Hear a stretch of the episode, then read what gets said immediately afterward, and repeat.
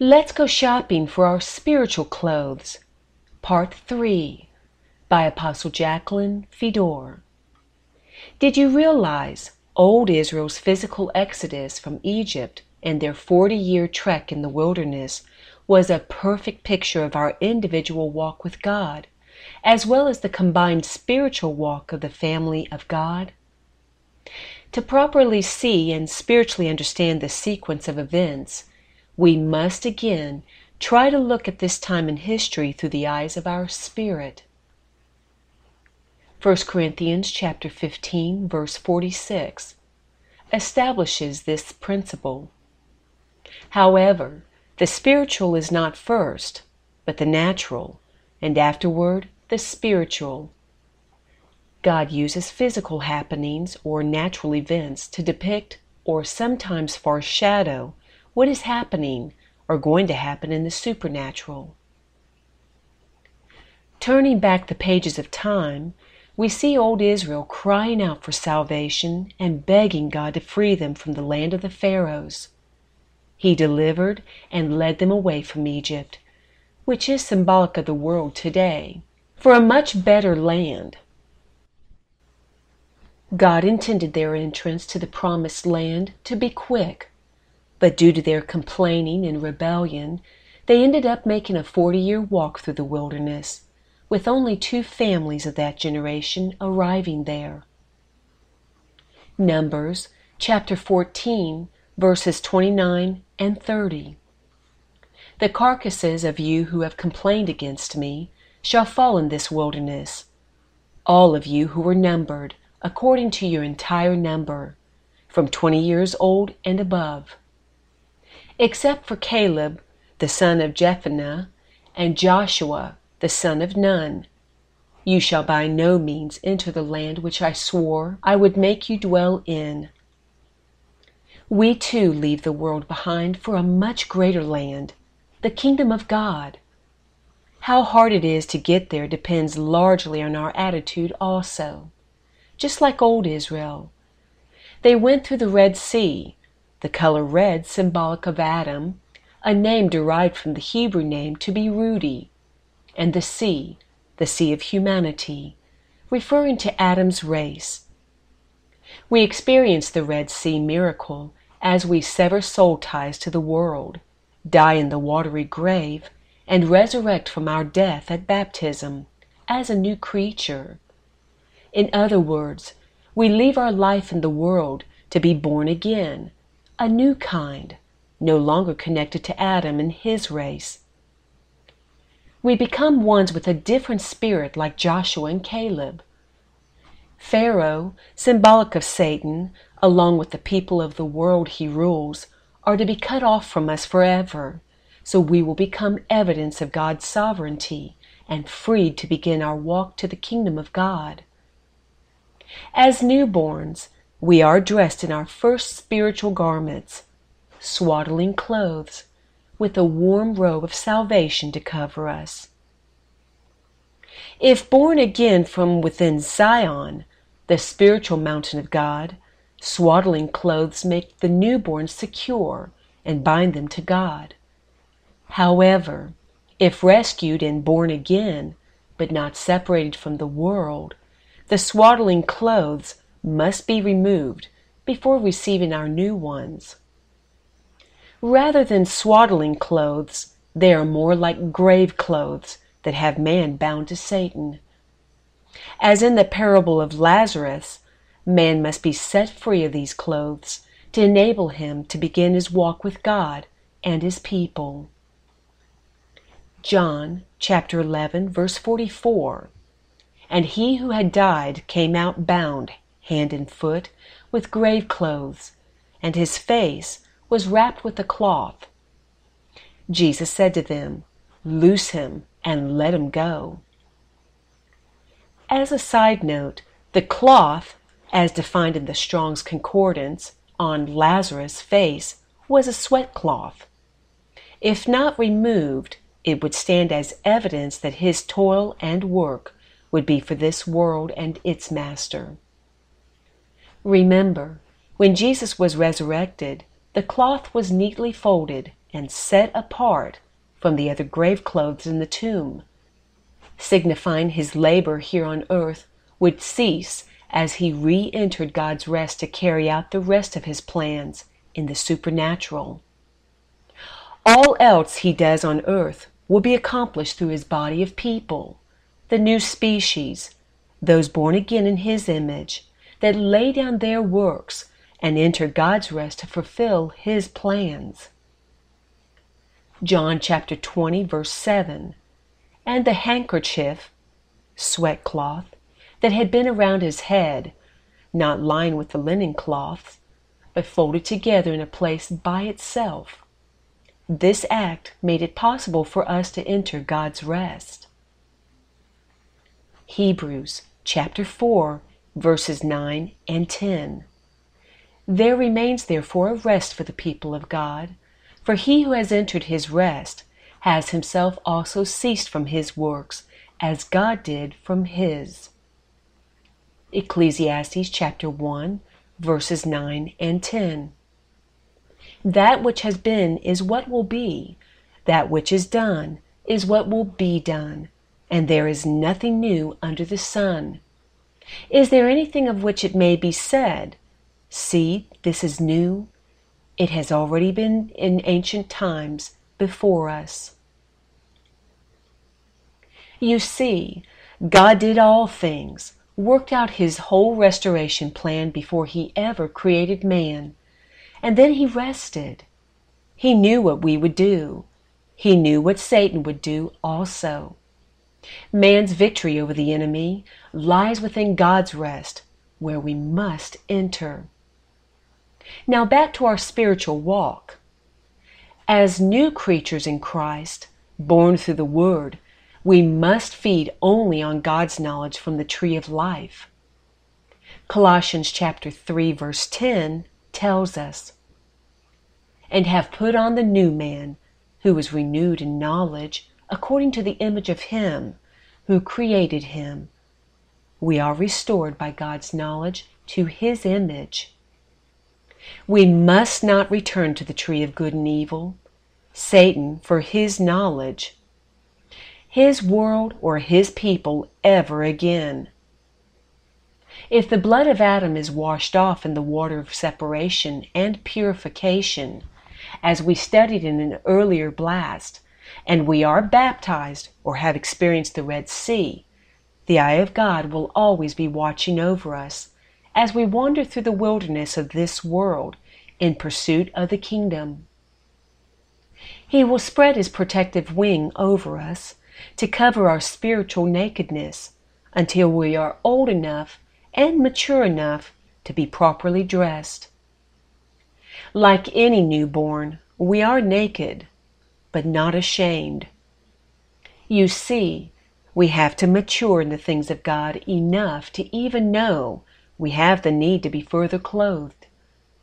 Apostle Paul was one who saw the necessity of these clothes many years ago, as we saw in 2 Corinthians chapter 5, verses 2 through 4. So let us once again look at this scripture.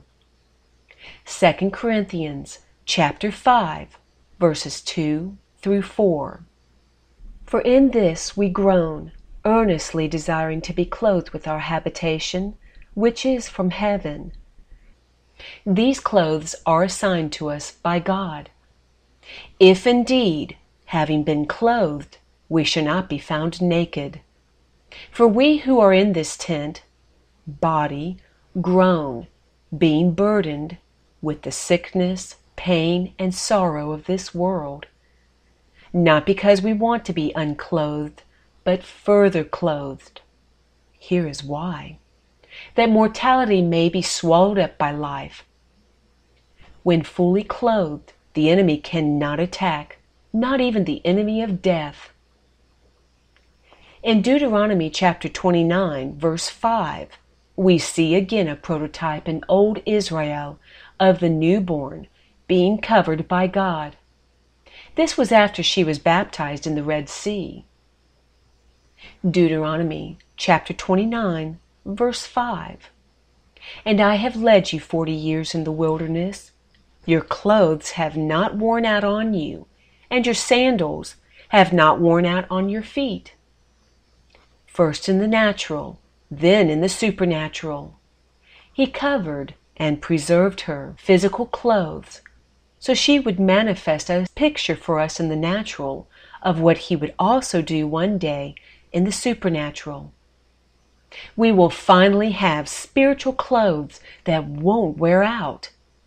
They are preserved through the words of our testimony, by speaking and walking out the truth, by being under and therefore establishing God's universal law, and remaining righteous through the blood of Christ. Fully and beautifully clothed, we will then be immortal. 1 Corinthians chapter 15 verses 53 through 54. For this corruptible must put on incorruption. If we walk totally in God's law, it would be impossible to corrupt us.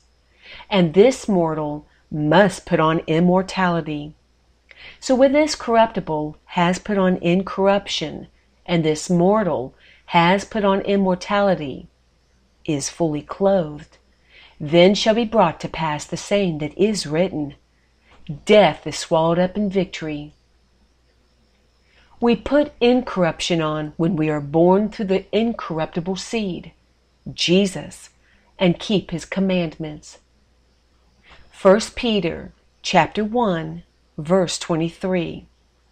Having been born again, not of corruptible seed, but incorruptible, through the word of God, which lives and abides forever. We have his blood mingling with ours when we are born again and enter his blood covenant through communion. Life is in the blood. Life swallows death as light dispels darkness. This is a fact positionally, but experientially, immortality will not be for man until they are fully clothed. Here is why. As mentioned earlier, when man is spiritually naked, he is vulnerable to the evil spirits and above all, Satan. When he connected mentally to Adam and Eve, this gave him the entrance he was looking for to use their bodies. He entered through their minds. As we see in Genesis chapter 6, man began to think like the enemy, see things according to his perspective, even to interacting sexually with fallen angels. Remember, God was so angry over this situation that he destroyed all of wicked mankind, along with the whole earth, sparing only Noah, who he said was not involved with the angels and was righteous. In other words, Noah had on his robes of righteousness and was separate from this world's activities. He therefore wore robes of separation and was in turn the covering for his family. Combined, there were only eight people in all. This number eight, in itself, by the way, is symbolic. It foreshadows the eighth day children that are spared in the next judgment day, because they too are made righteous through being born again, separate from the cursed race, and therefore covered by Christ the greater husband. Peter speaks of Noah and this time in history in 1 Peter chapter 3 verses 20 and 21 who formerly were disobedient when once the divine long suffering waited in the days of Noah while the ark was being prepared in which a few that is eight souls were saved through water there is also an antitype which now saves us baptism, not the removal of the filth of the flesh, but the answer of a good conscience toward God through the resurrection of Jesus Christ.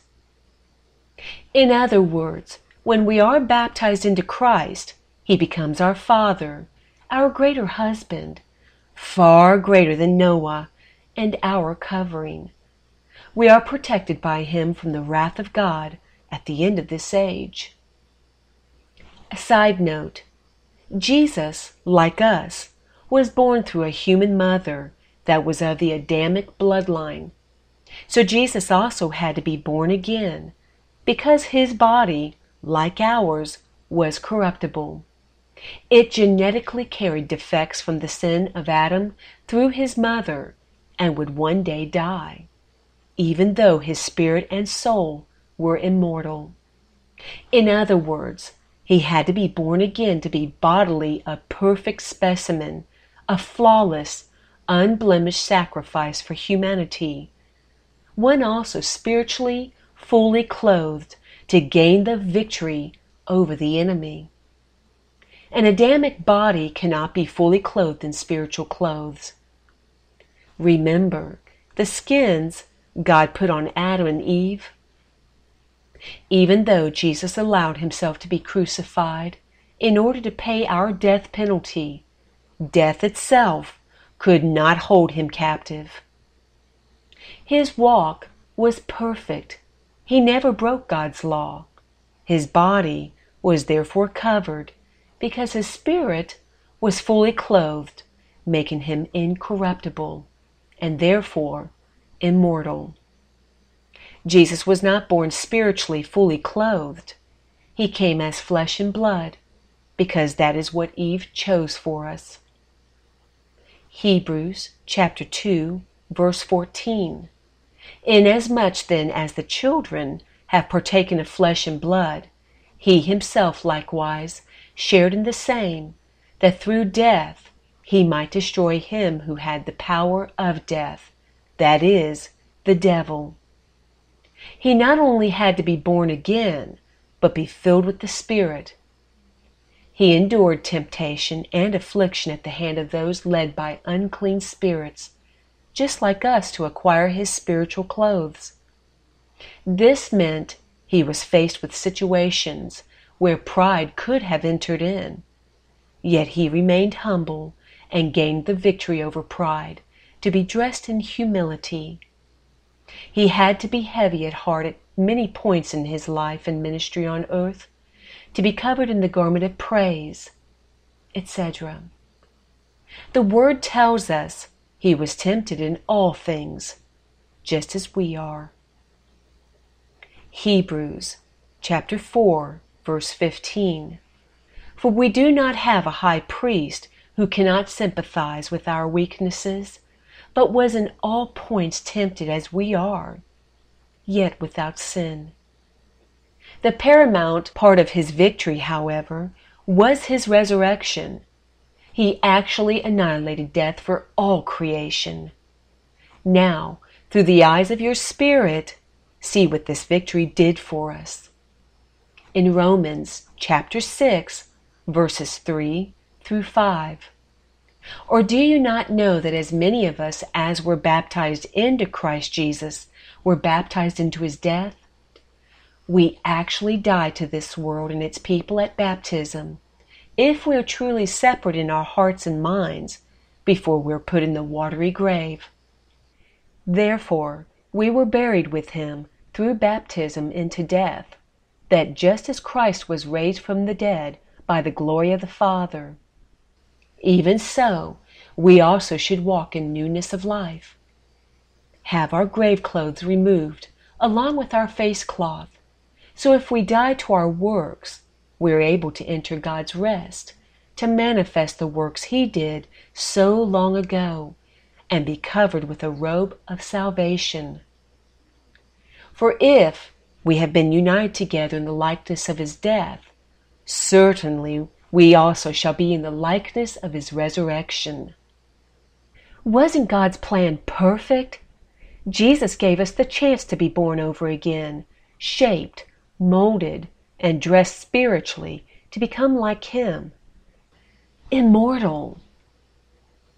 1 Corinthians chapter 15 verse 22 for as in Adam all die, not able to be clothed spiritually, even so in Christ all shall be made alive.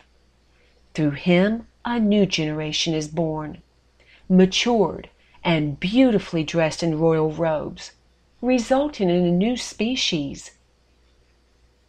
1 Corinthians chapter 15 verses 42 through 44. It says it this way So also is the resurrection of the dead.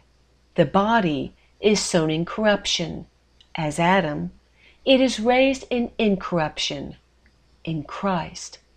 It is sown in dishonor, because of Adam's fall, and those not born again are in his image.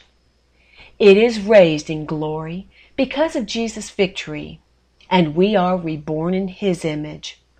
It is sown in weakness. We lived by soul power. It is raised in power.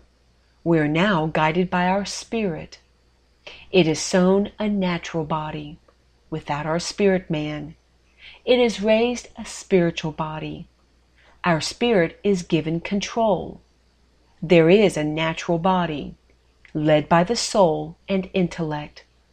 And there is a spiritual body with the spirit that operates through the gifting of the Holy Spirit and the mind of Christ. As Adam and Eve connected to the mind of Satan, becoming mentally like him, so those connected to God's knowledge through the mind of Christ begin to change, think, and act like him.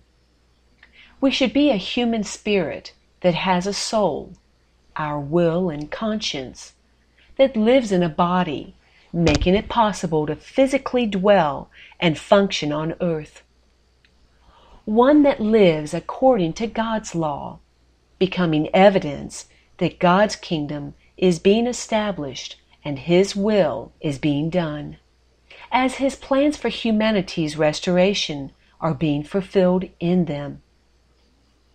Now, here is something for those who are already born again to think about. The Word tells us the outside of a person reflects or mirrors what they are on the inside. One who wants to please God must then ask themselves in the natural, do our actions, speech, decisions, and yes, even our natural clothing reflect a soulish person or a person guided by their spirit? For instance, are our actions self centered, all about what we want? Or do we esteem the needs of others over ourselves? Is our speech coarse, offensive to others? Are off color jokes still a little funny? Do we speak harshly, hurt others' feelings just because we are angry? Do we secretly think we are superior to others because of our worldly education and training? These are all carnal reactions to life in this world and the coarse, crude, unloving language of our soul man. When we make decisions, do we first consider what the Lord would have us do? Do we check that our decisions are in line with the truth found in the Word and in line with God's law? Understand, our spirit humbly seeks direction from God, while our soul intellectually seeks instruction from the world's knowledge and reasons for itself. Again, which kingdom do we represent? The kingdom of light or darkness? Look at all the body piercings and tattoos found on people of all ages and both sexes. And sadly, in the world's churches, in spite of Leviticus chapter 19, verse 28, for instance. Leviticus chapter 19, verse 28. You shall not make any cuttings in your flesh for the dead, piercings, nor tattoo any marks on you. I am the Lord. Old Testament, yes. But is God the same today, yesterday, and forever? If only man could truly understand that Satan is adamantly gathering and marking man for his harvest, as God is cultivating a new species, a sacred seed that stand as evidence they belong to him. So in closing, let us take inventory of our outward appearance does it reflect or mirror our spirit and our inner spiritual clothing of righteousness, humility, and regal, quiet dignity, befitting a born again child of God? Or do we look like the world that has Satan as its trendsetter? May we seriously consider Matthew chapter 13, verses 40 through 43. Therefore, as the tares are gathered and burned in the fire, so it will be at the end of this age. The Son of Man will send out his angels, and they will gather out of his kingdom all things that offend, and those who practice lawlessness, and will cast them into the furnace of fire. There will be wailing and gnashing of teeth. Then the righteous will shine forth as the sun in the kingdom of their Father. He who has ears to hear, let him hear. Maybe we should seriously ask ourselves who is doing our shopping? Our soul man or our spirit?